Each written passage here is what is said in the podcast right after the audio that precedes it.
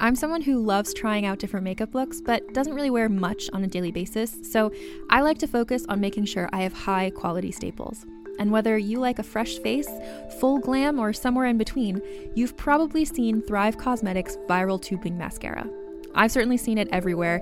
You know, the one in the turquoise tube? So, that mascara, along with all of Thrive Causemetics' beauty products, are certified 100% vegan and cruelty free, which I look for in makeup, and they've got excellent quality to match.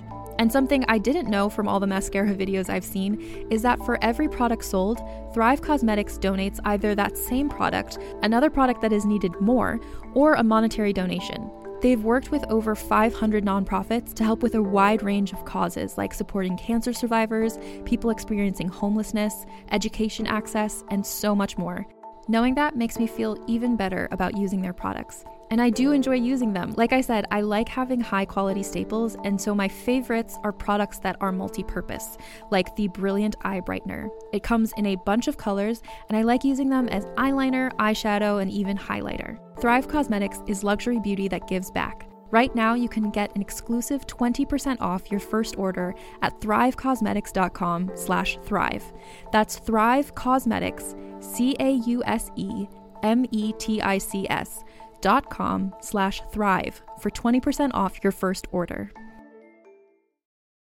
What does Colgate mean by live life to the brightest? Could it be a rich glass of red sipped inside a Parisian cafe on a snowy night when my gaze is met by a tall, mysterious. I mean, brushing is directed with Colgate Optic White Pro Series toothpaste gives you a visibly whiter smile in just three days, so you can live life to the brightest and finish that glass without worrying about teeth stains. Colgate Optic White. Find it at all major retailers. Hey everyone, welcome to Let's Get Civical. This is the podcast that breaks down politics, government structure, and dives into the context of current events, but in a super fun way. I'm Lizzie Stewart, comedian, feminist, and political junkie. And I'm Arden Walentowski, former Senate intern, campaign staffer, and political strategist. In this episode, we're celebrating International Women's Day. So shatter your glass ceilings. And let's get civical.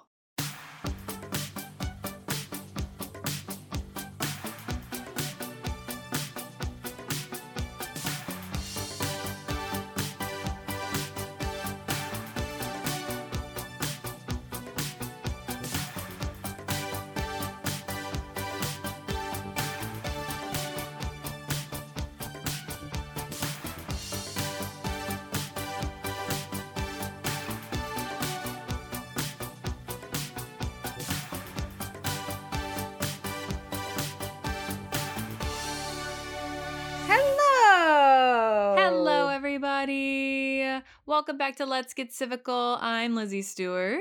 And I'm Arden Walentowski. And we're celebrating women today. Yahoo!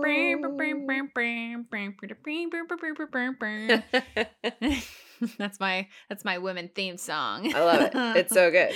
It's yes, so good. because International Women's Day was this past week. This Yes. past Monday, Tuesday. One of those Forget. days. It was. It I was feel like I should week. know since it's our, our we get a day.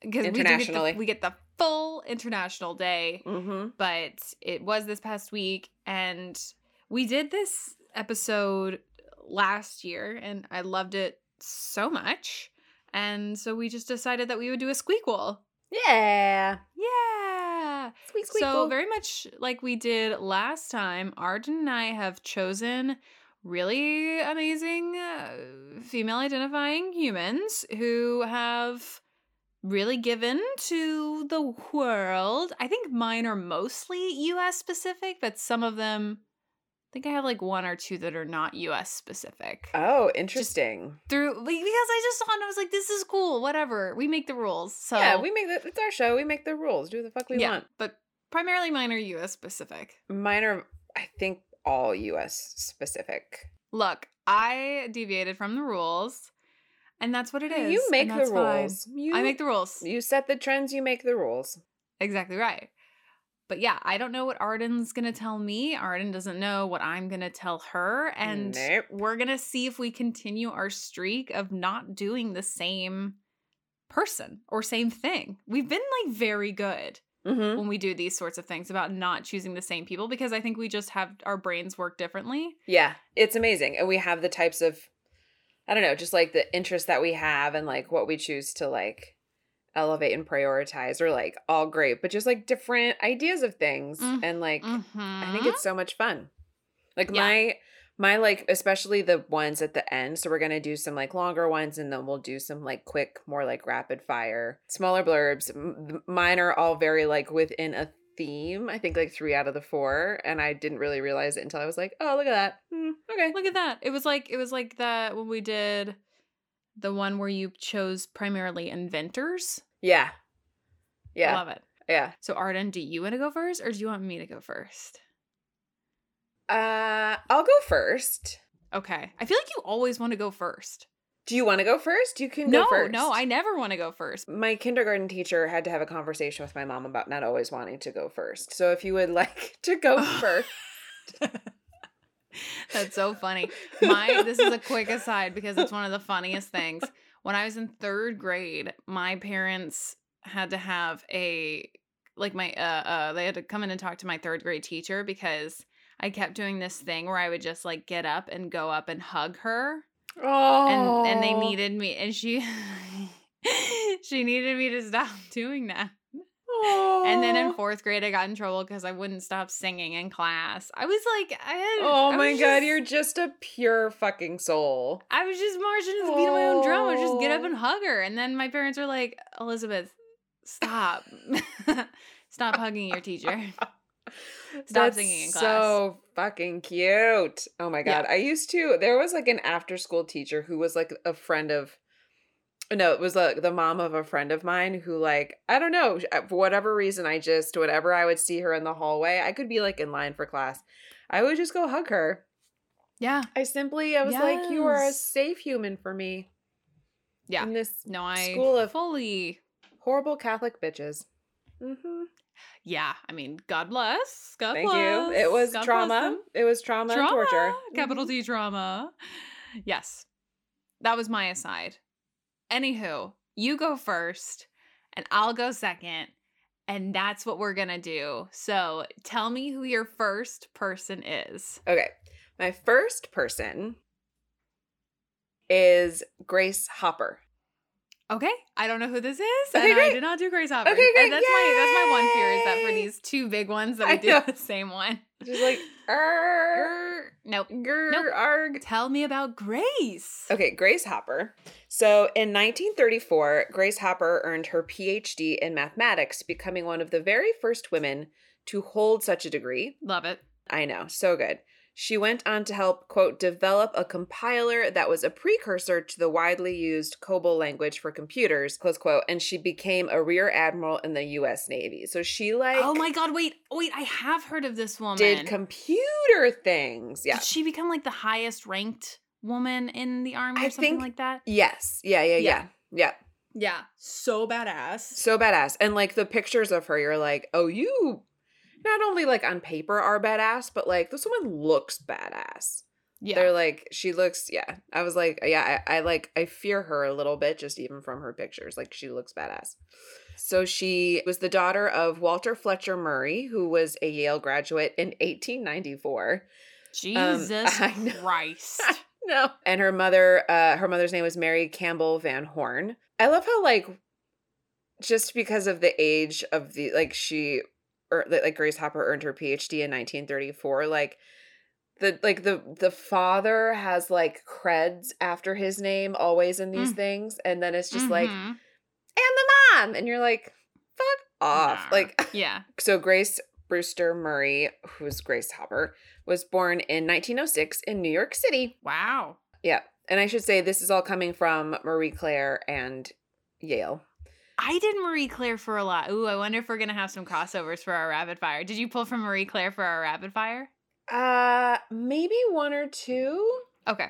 I love it. I Yeah. love it. Her father, Grace Hopper's father, owned an insurance company, and she was educated in private schools, and the family summered in Wolfeboro, New Hampshire. Oh my God. Okay. Yes. So they had money, is what that means. money. If you summer, money.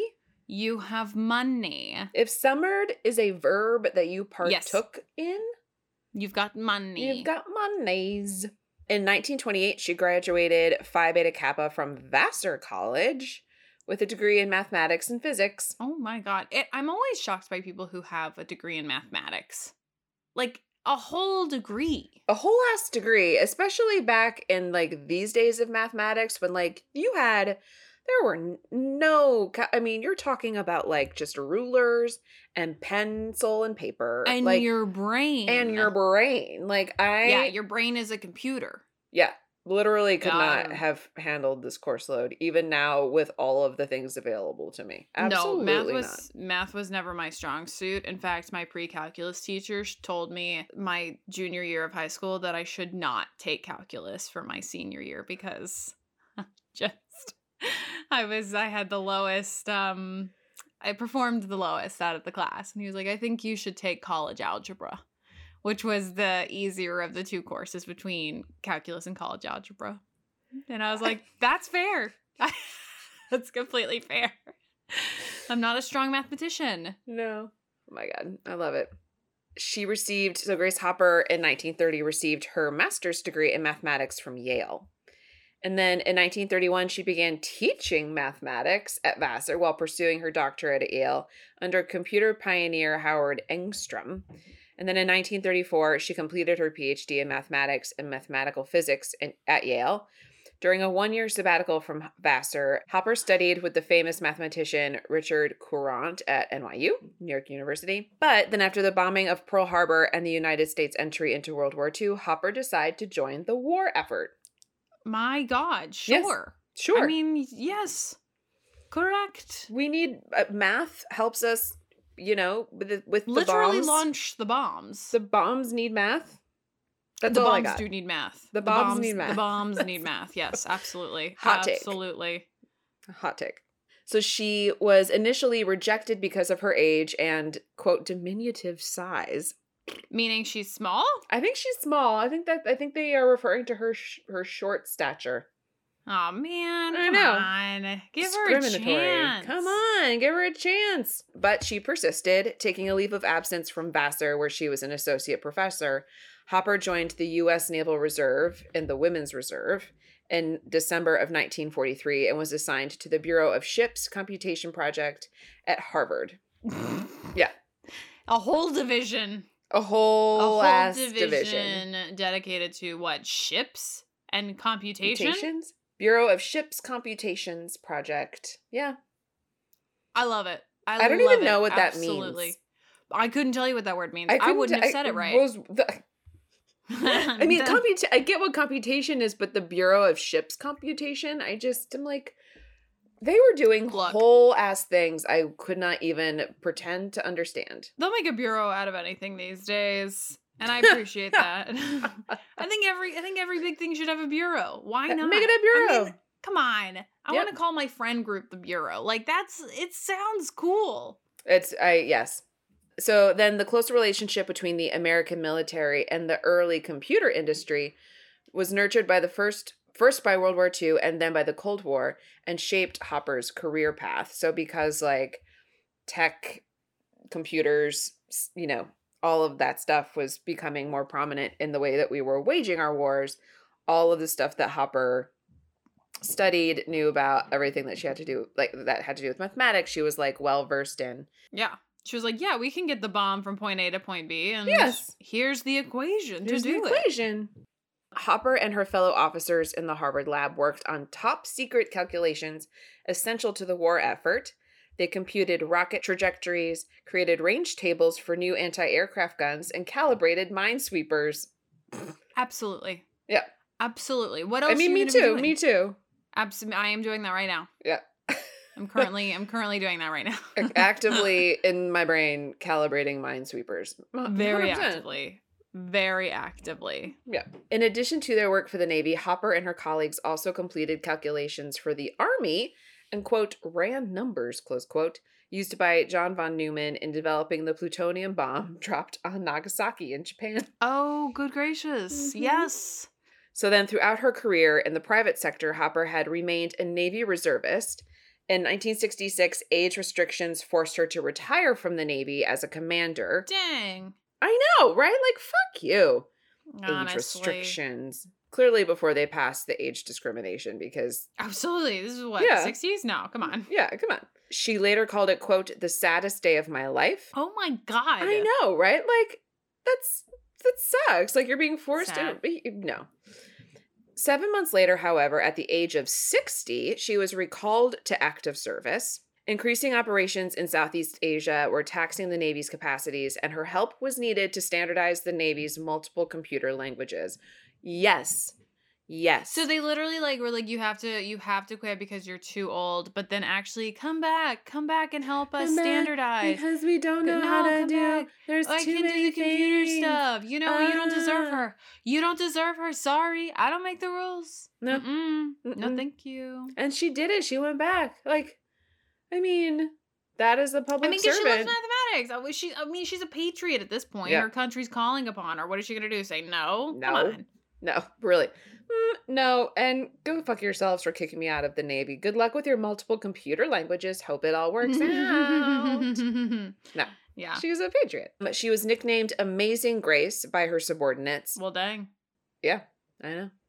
Hopper remained on active duty for 19 years after that. So, also, who was this asshole who was like, You're too old. You have to retire. And then they left her on in service until she was what, 79? Like, Yeah.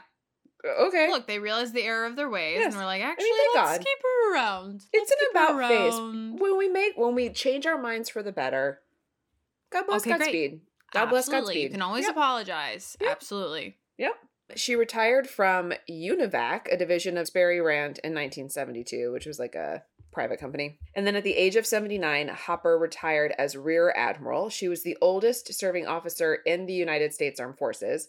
That same year, she went to work as a senior consultant in public relations at the Digital Equipment Corporation. This woman is almost 80 and is still like she's busy. she's busy. She's busy. She's, She's busy. My my busy at 80. I mean, like, hopefully I will still be like I'd love to still be traveling and writing and doing all of the things, but I will not be working in consulting.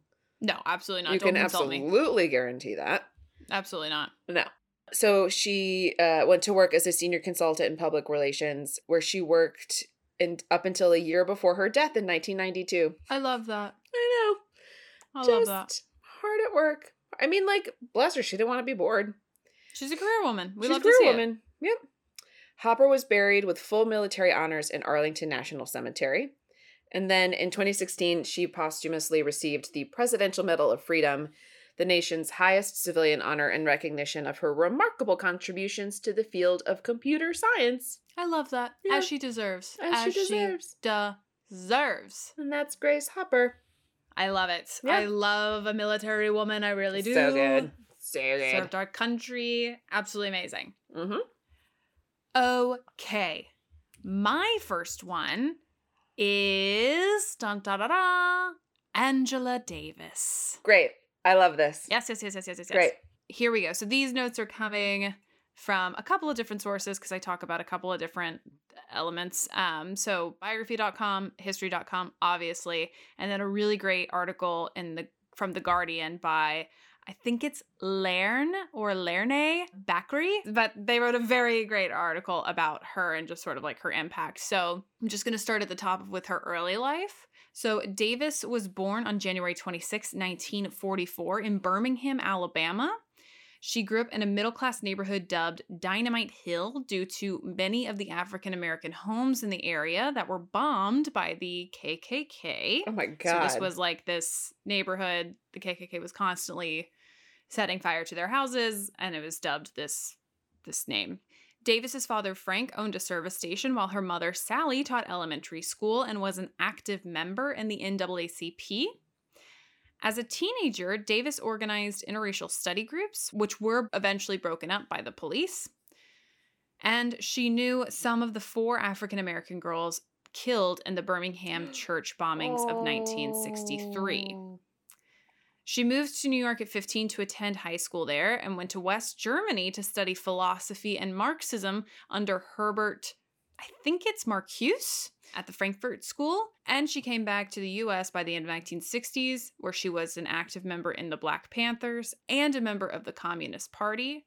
Her links to communism meant that the then California Ronald Reagan had her sacked from her position as acting professor of philosophy at UCLA. So she ended up coming back. She ended up teaching philosophy. Ronald Reagan, who was then the governor, was like, this woman has to be fired. She ended up like taking UCLA to court and she got her position back Uh-huh. legally and then stayed until her contract was over and then left. What I think people will a big thing that surrounded her was the fact that she was put on trial for I think attempted murder and kidnapping.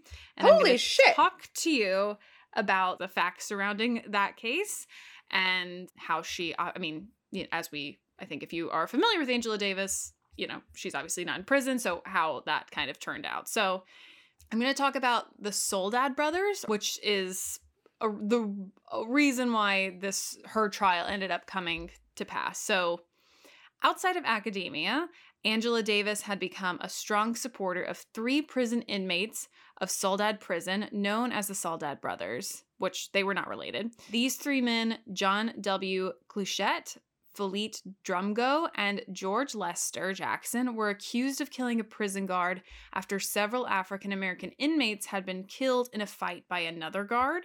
So this big fight happened because a African American prisoner was killed by a guard. There was a, rev- a revolt.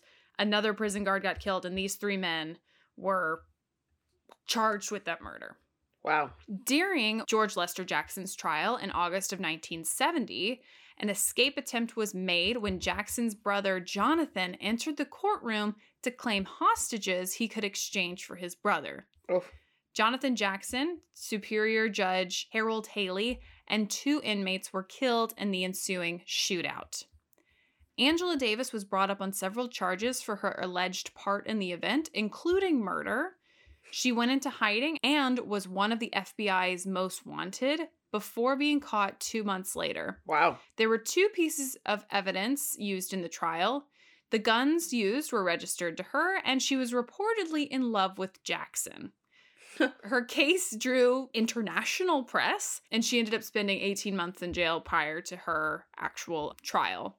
And so the FBI attempts to tie Angela Davis to this. Now, again, if you're familiar with this time period, it is, to me personally, a very questionable time period um, of the FBI because you have, you know, the assassination of Fred Hampton happening at the same time and just sort of like this aggressive, aggressive guerrilla tactics that the FBI was using to sort of bring down the Black Panthers and like this, their supporters and all that. So Mhm. a lot of people attribute Angela Davis being char- like charged for this event that she it's very questionable if she how they could possibly tie her to it Right. they tie it to the FBI's sort of like continual trying to bring down this organization. Um, So, anywho, now let's go to her trial, which I think is it's it's pretty amazing. So, despite having assembled an imposing team of attorneys, Angela Davis chose to make the opening defense address herself. Mm. She kept the political rhetoric to a minimum, preferring to underscore serious flaws in the prosecution's case Mm-hmm. and mostly the fact that she had bought the shotgun quite openly in her own name, and more importantly, her insistence that the Marin shooting had nothing to do with George Jackson, this guy she was supposedly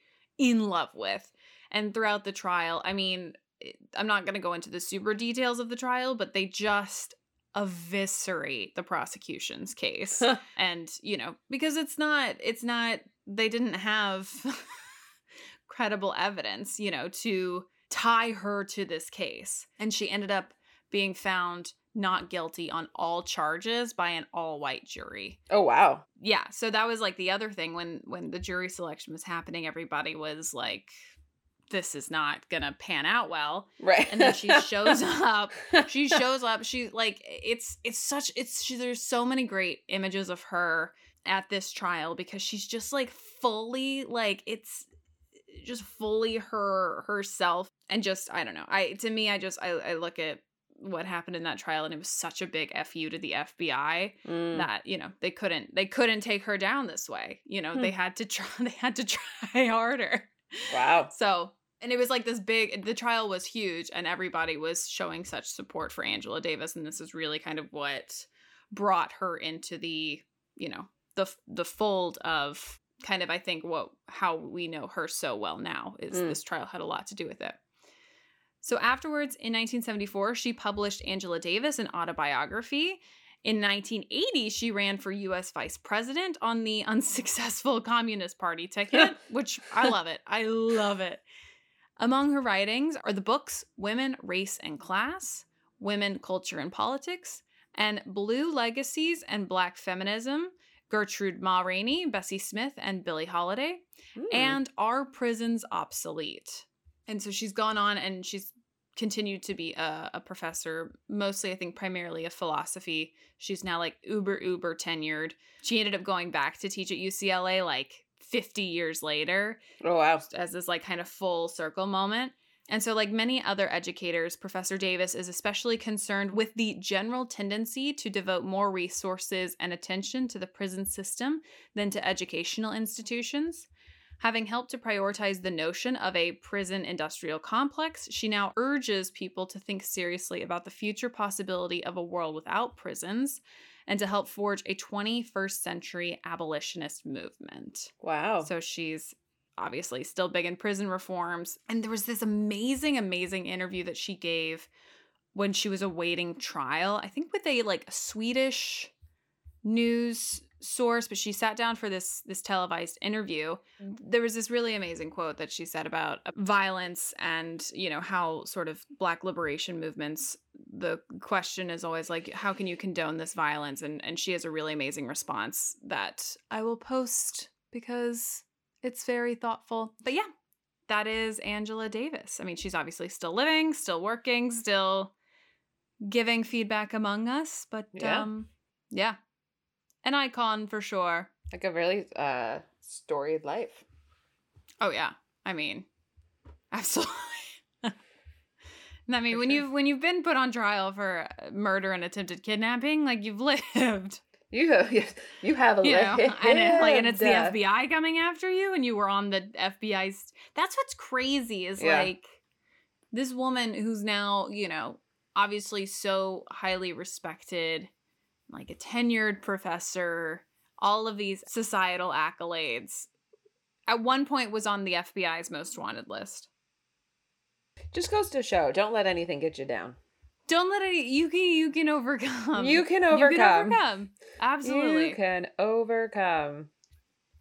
We're going to take a quick break for a little word from our sponsors.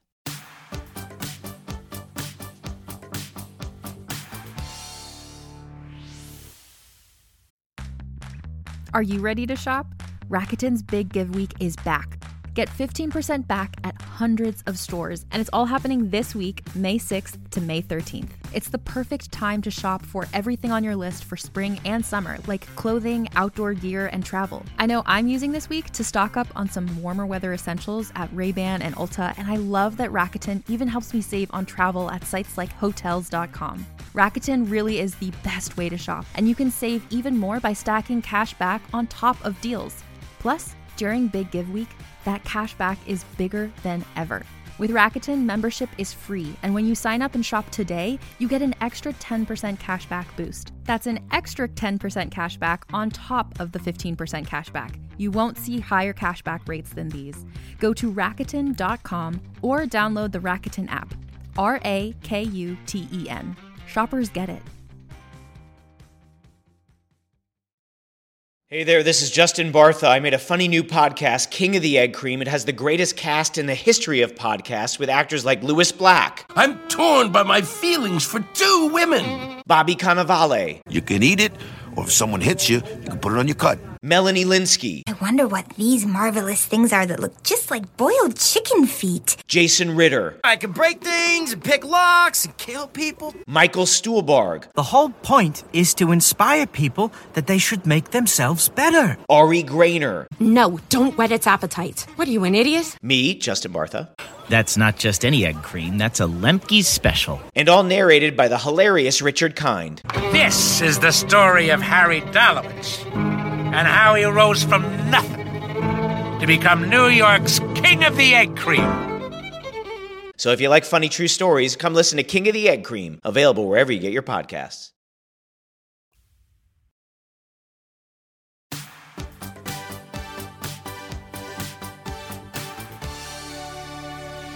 Next up for me is I'm going to guess you don't know who this is. I didn't know who this was until I read this, and uh, I Oh boy. think it's like right up my alley. Althea Gibson. Wait. Is she one, Is of, she one of your seven? Wait, hold on. no, but I think I considered her. Okay, great. Okay, Carry good. on. She's not one of my seven. Okay, great.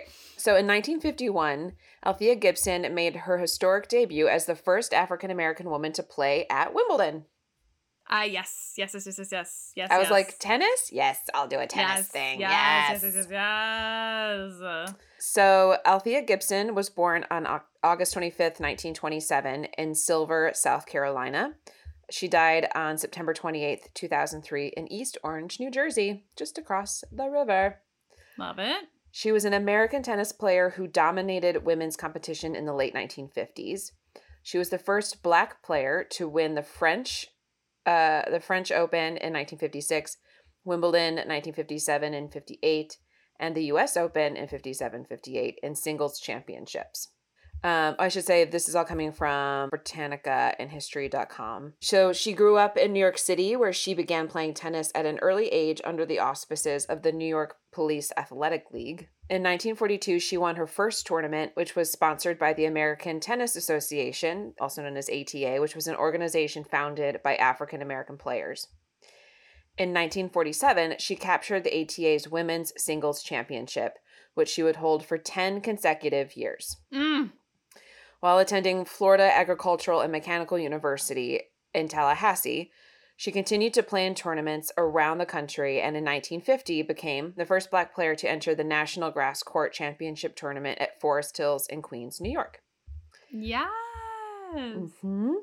The next year, she entered the Wimbledon tournament, again, first black player ever invited. She was tall and lean and soon became noted for her dominating serves and powerful play. Mm. Until 1956, Gibson had only fair success in match tennis play, but that year she won a number of tournaments in Asia and Europe, including the French and Italian singles titles and the women's doubles title at Wimbledon. She won the US mixed doubles and the Australian women's doubles in 1957. That year, Gibson was voted Female Athlete of the Year by the Associated Press, becoming the first African American to receive the honor. She also won the award the following year. Oh. Yeah. After winning Wimbledon and the US Open again in 1958, Gibson retired from amateur tennis. In 1960, she toured with the Harlem Globetrotters basketball team. Get Yes. it, honey. Yes. Playing- Absolutely yes. Absolutely, absolutely. Playing exhibition tennis matches before their games. Love. Absolutely. Come Yeah. on. That's amazing. Yeah, have fun, honey. You did it. You've won the things. Have fun. However, since there were few tournaments and prizes for women at the time, she took up professional golf in, 19- in 1964. Oh my god, she's pulling a Michael Jordan and she's Totally. The original- sports. OG I Michael. Jordan. Mm-hmm. And she was the first African American member of the Ladies Professional Golf Association. The Hells LPGA. Yeah. Yeah. Hells She's just like, yeah.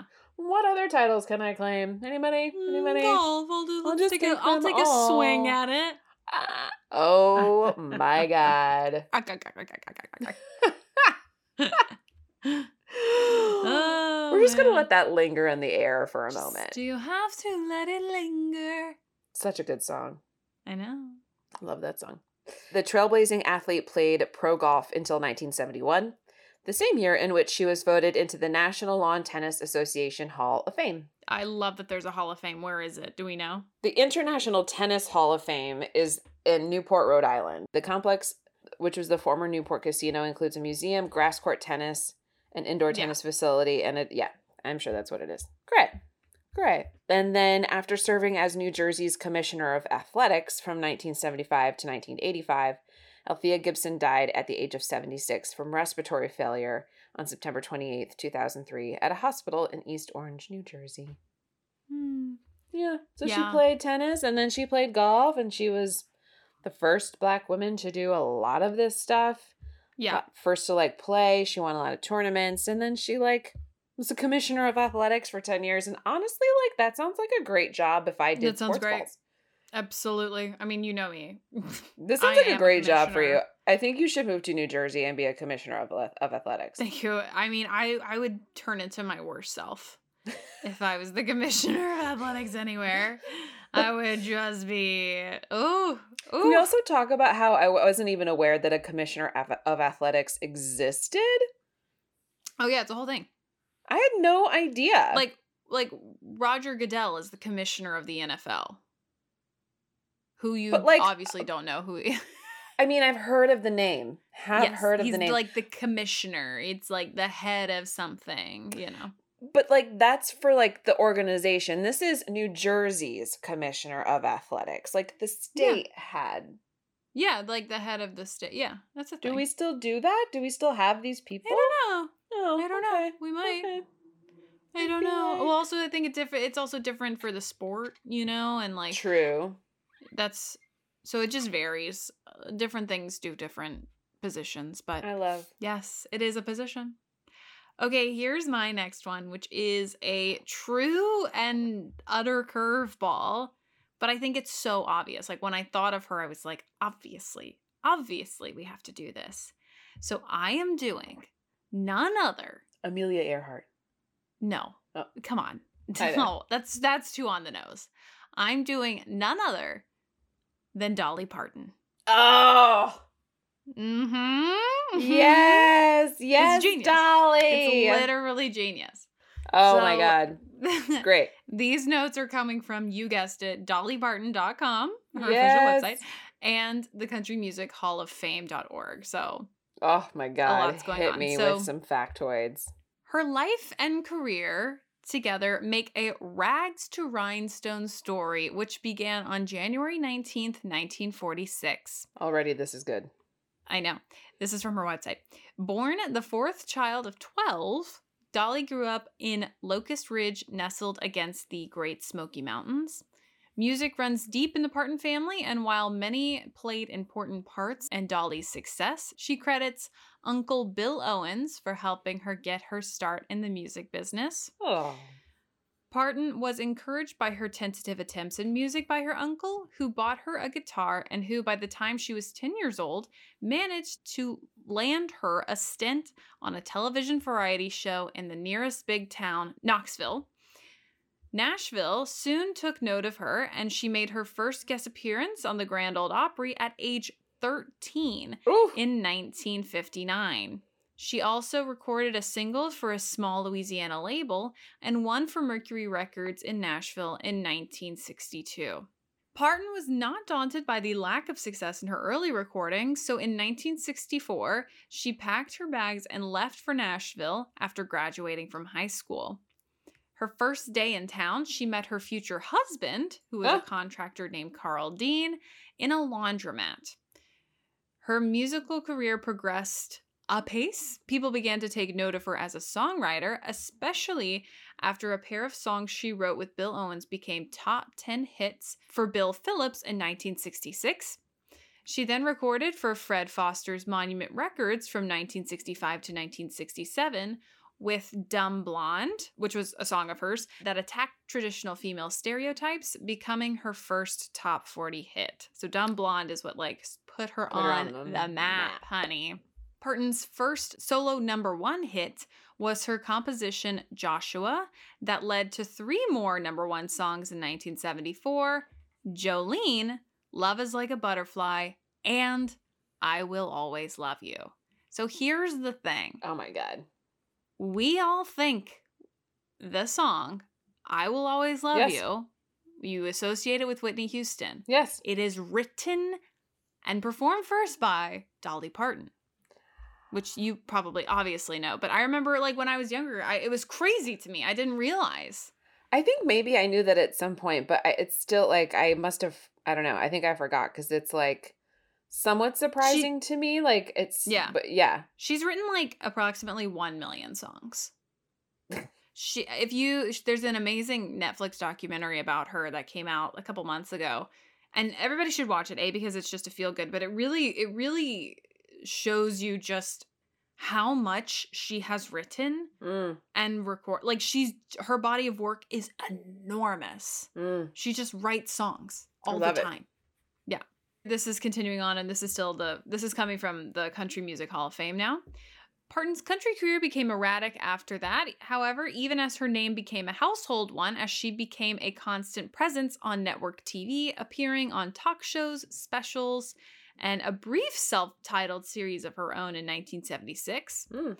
Her movie career bounced from stellar 9 to 5 to forgettable, and they list Rhinestone, which attempted to make Sylvester Stallone a believable country singer.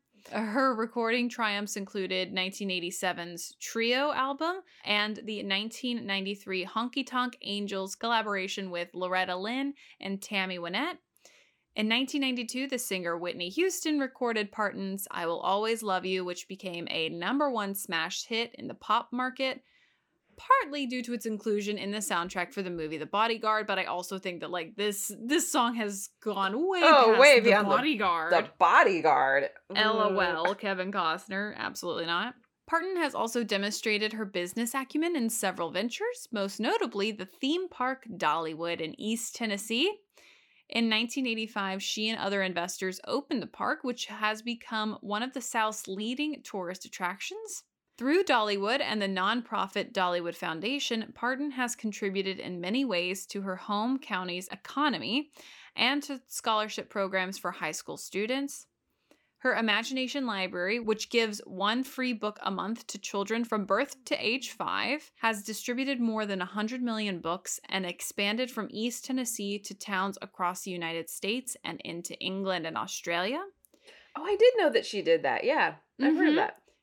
She also supports the Dolly Parton Center for Women's Services in Cedarville. And there is now a life size statue of Parton on the lawn of the Sevier County Courthouse. In 2004, the Library of Congress presented Parton with the Living Legend Award for her contributions to the United States cultural landscape. In 2005, she received the National Medal of Arts, which is the highest award giving to artists by the US government. And a year later, she received the prestigious Kennedy Center honors. Wow. And then finally, as the coronavirus began to spread worldwide, in April of 2020, the icon donated $1 million to the disease research at Vanderbilt University, which helped fund Moderna's COVID 19 vaccine. I did hear about that one. Yeah. Mm-hmm, yeah, because I saw the mm-hmm. picture of her getting the vaccine. Mm, yep. So she gave a million dollars to Vanderbilt, which was at the time developing the vaccine and the Moderna, and that's how it's, you know. So we like to say that it's Dolly's vaccine. I mean, not just Dolly's, but that's the one I have. I have Dolly's vaccine. you have, I don't I don't have either, but I would love Dolly's. You know, obviously would love all any any of the three that are out right now. But uh, but yeah, Moderna is the Dolly Parton vaccine. That's amazing. Yeah, she's she's unreal. Yeah. So I just I thought let's give space to good old Dolly. That, that was a great. That's a great. That was a great selection. I thoroughly Thank enjoyed you. that. Mm-hmm. Thank you. So now let's do our little rapid fire Yeah, round. So let's these are just like other amazing women. We have little blurbs about them, and we're just gonna boom, boom, boom, and close out with some rapid fires. So uh, I'll start off with this one. This is Junko Tabei, and this is this is her story. So mountaineer Junko Tabei shattered gender norms in 1975 when she became the first woman to successfully climb Mount Everest. Mm. She strengthened her legacy by later becoming the first woman ever to reach the seven peaks, which is the highest points of the Earth's seven continents in 1992. Nice. That's my first one. Awesome. My first one is these are mine. All come from Marie Claire. They had a nice little. Mine are bitch- also coming from Marie Claire, so I can't wait to see. Oh my god, this is gonna be if we manage to pull this off. This will be crazy. This will be crazy.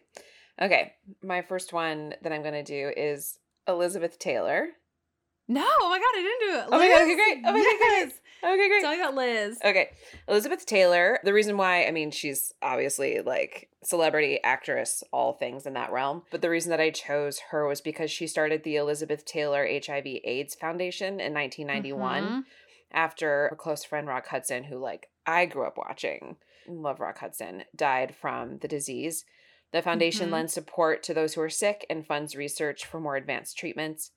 Taylor was a pioneer at a time when many celebrities and most politicians were not talking about the AIDS crisis.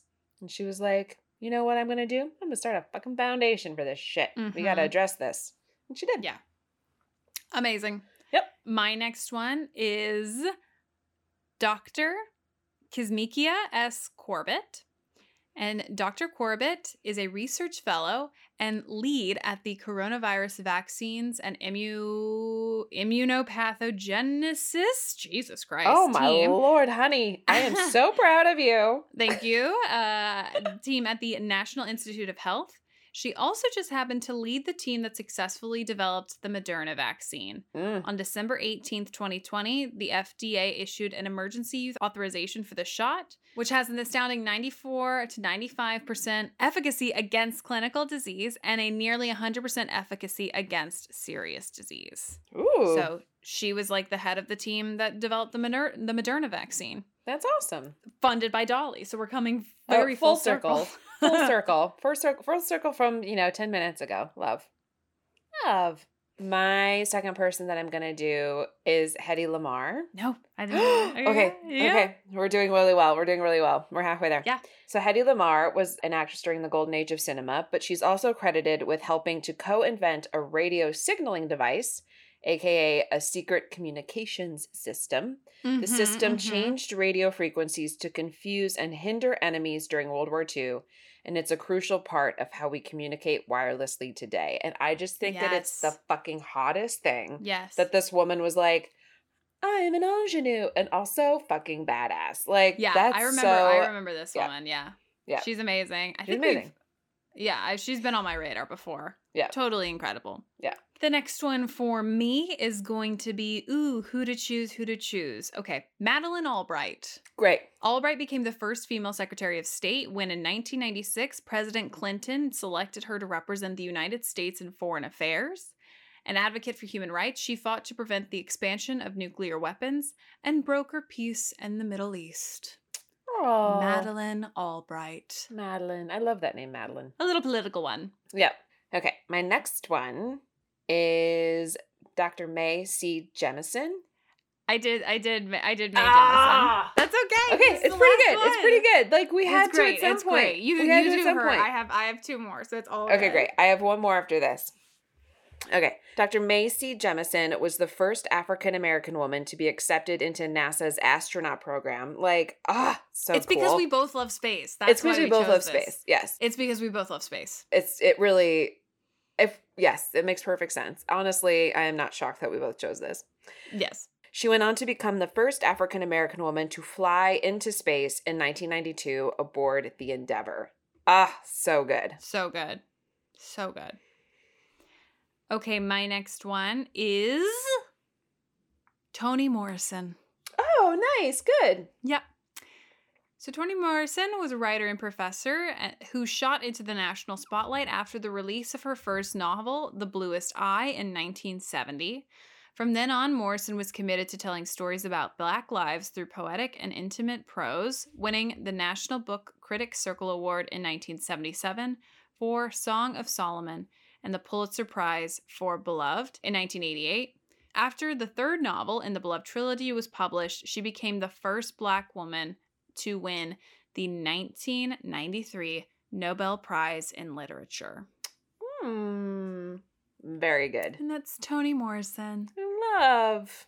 All right, hit me with your last one. All right, my last one is Kathryn Bigelow. No, but I love it. I Okay, great, it. great. Yes, yes, yes, yes, yes, yes, yes. Great. Kathryn Bigelow was the first woman to win the Academy Award for Best Director for her film The Hurt Locker, which is so good, which also won Best Picture in 2000 fucking 9. 2009 was Yeah. the first time a woman won an Academy Award for Best Director. Like Yep.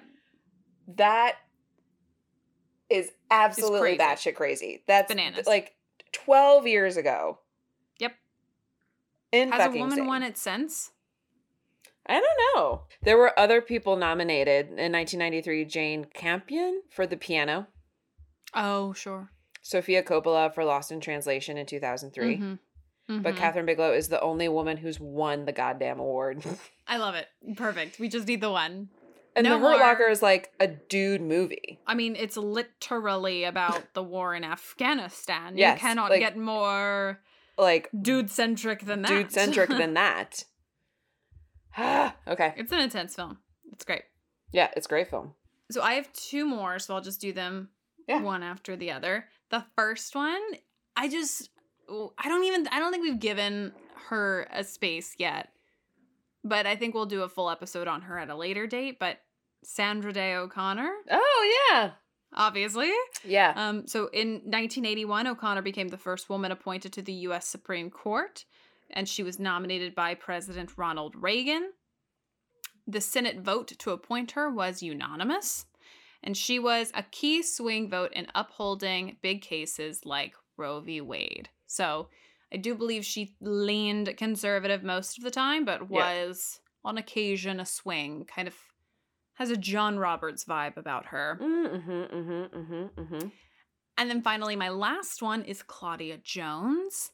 And Claudia Oh. Jones was one of the most influential black radical and feminist intellectuals of the 20th century. Born in Trinidad in 1915, Jones migrated to Harlem during the 1920s and became an active member of the Communist Party. A gifted writer and journalist, Jones w- worked to broaden Marxist theory by centering women, gender, and race.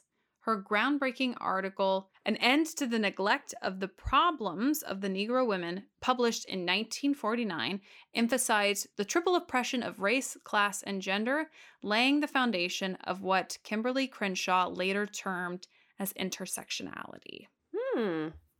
So, just a little intellectual to kind of end our series with. I love it. And those are the women for this episode. Uh, I'm I'm shocked we didn't choose the same ones. It's it's just It's crazy how we continue, except when it comes to NASA people, because we love when, we love when women are doing things with space. With space. Yes, absolutely. I, it is quite astounding to me that we continue to like successfully skirt what could be a very real and big problem of when doing we record these episodes. and we, yeah, Yes. we, we could very well choose the exact same people, and then we would be screwed. Um, we could we successfully continue to avoid that and and bond and unite over our love of space. I love it. I love it. Yeah. But that's our episode, you guys. So, as always, if you like what you heard, you can find us on Twitter and Instagram at Let's Get Civical. Please rate us, review us, and subscribe to us. And we love you so, so much. So, we will see you next Wednesday. Goodbye.